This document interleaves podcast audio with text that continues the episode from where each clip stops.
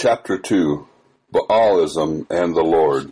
And the word of the Lord came unto him, saying, Get thee hence, and turn thee eastward, and hide thyself by thy brook Cherith, that is before Jordan. And it shall be that thou shalt drink of the brook, and I have commanded the ravens to feed thee there. So he went and did according to the word of the Lord. For he went and dwelt by the brook Cherith, that is before Jordan. And the ravens brought him bread and flesh in the morning, and bread and flesh in the evening. And he drank of the brook. And it came to pass after a while that the brook dried up, because there had been no rain in the land. 1 Kings chapter 17, verse 2 through 7. This text is highly offensive to modern man. It's also embarrassing to many churchmen. Why? Using modern terminology, we would have to say that the offense lies in the obvious and crude supernaturalism of the passage.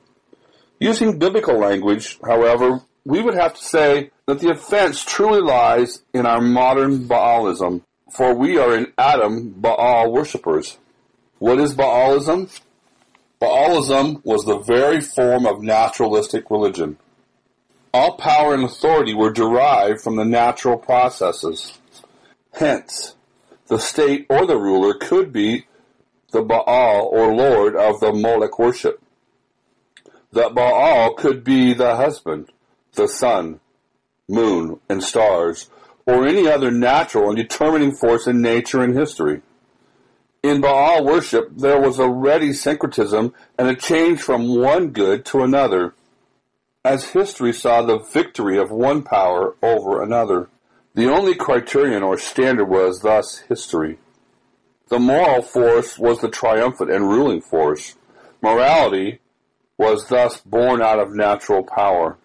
When Mao Zedong declared that political power and authority are born out of a gun barrel, he spoke from the heart of Baal worship. Pragmatism, naturalism, and existentialism are simply modern forms of ancient Baalism. Baal means master, lord, owner, husband, or possessor. Baalism usurped the prerogatives of God and ascribed them to natural forces. Today, as in ancient Israel, we see power as residing in men, states, and nature. We look more fearfully to the power of Washington, D.C. and Moscow than to the power of the Lord. When we do so, we are Baal worshippers. A characteristic Old Testament word used by the prophets against Baalism is mishpat, or righteousness, justice. As against every naturalistic and historical power or force, the Lord God of hosts sets forth his law as the governing word, and as judgment on all creation. It is not the king whose word is law, but God whose very word man must live by. Matthew 4, verse 4. And every word is law over all creation.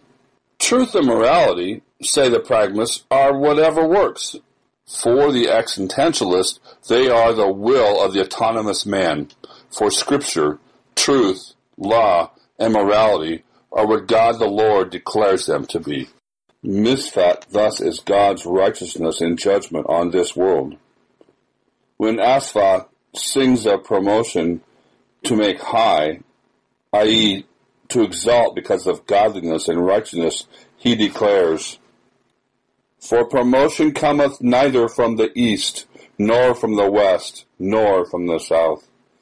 But God is the judge. He putteth down one, and setteth up another.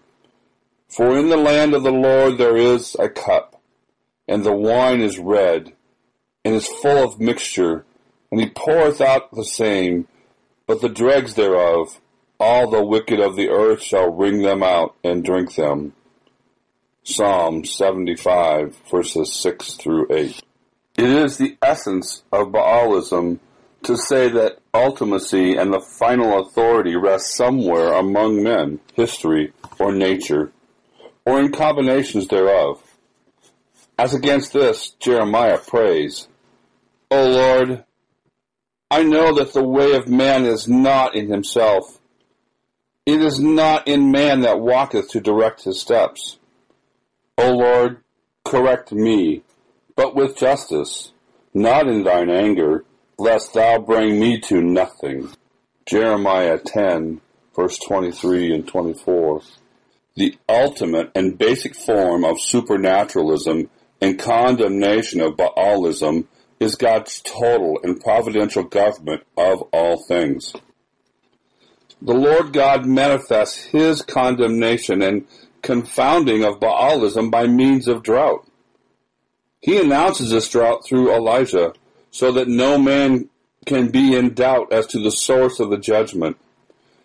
It is not nature which produces the drought, but God, the Lord, totally commanding all natural forces which brings the drought.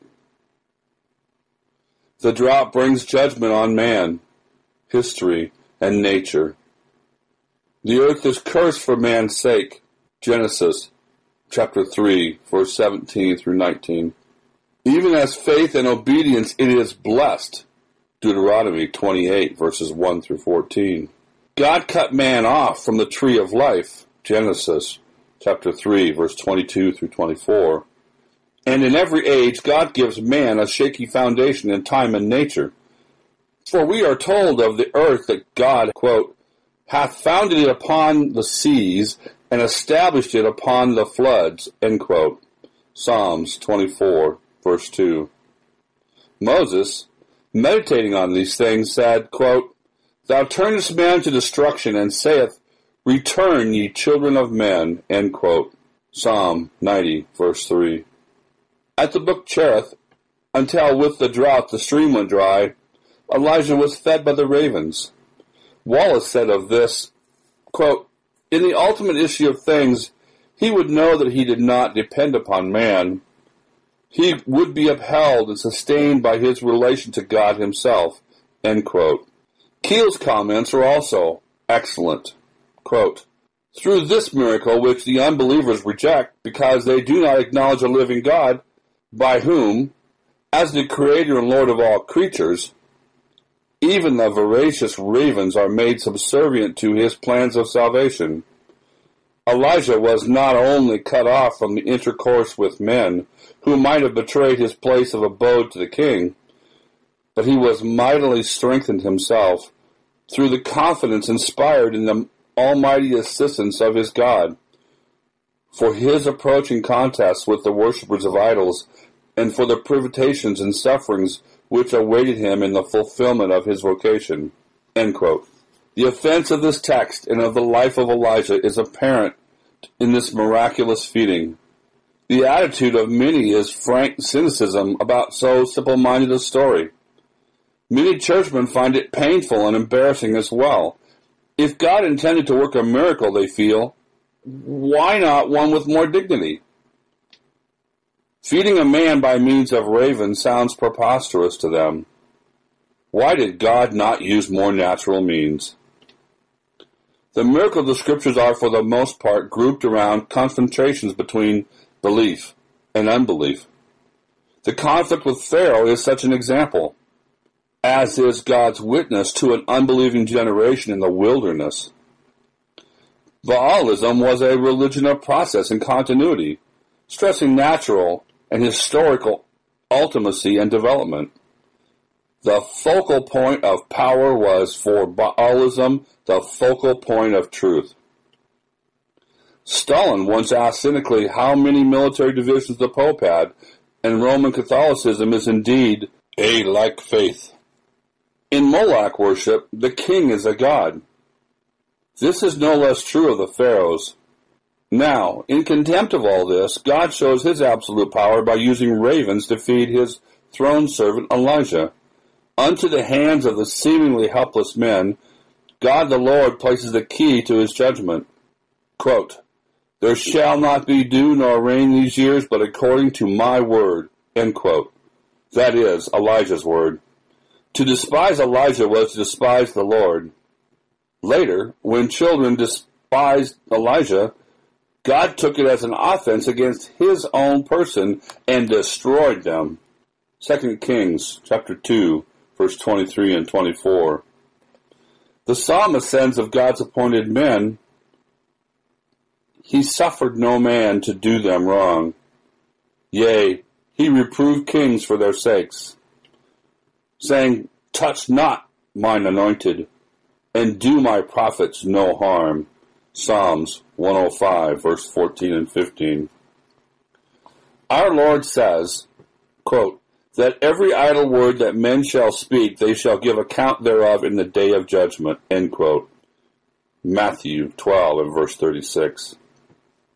In our loose and sharp-tongued age, it is hard for us to remember this prospect and certainty of judgment on every idle word and the very great judgment against the words spoken against God's servants, but they are no less real. In this miraculous feeding, God shows his contempt for Baalism. If we are embarrassed by this miracle, it is because of our Baalish heart. We had better beware, lest God in judgment shows himself embarrassed by us. God uses what to men are contemptible means in order to manifest his contempt for the arrogance of Baalism or humanism. Let us purge out the old leaven of humanism, lest we be purged out of his house by the Lord. 1 Corinthians chapter 5, verse 7. Remember too, it was not Ahab but Elijah whom the Lord sustained and fed.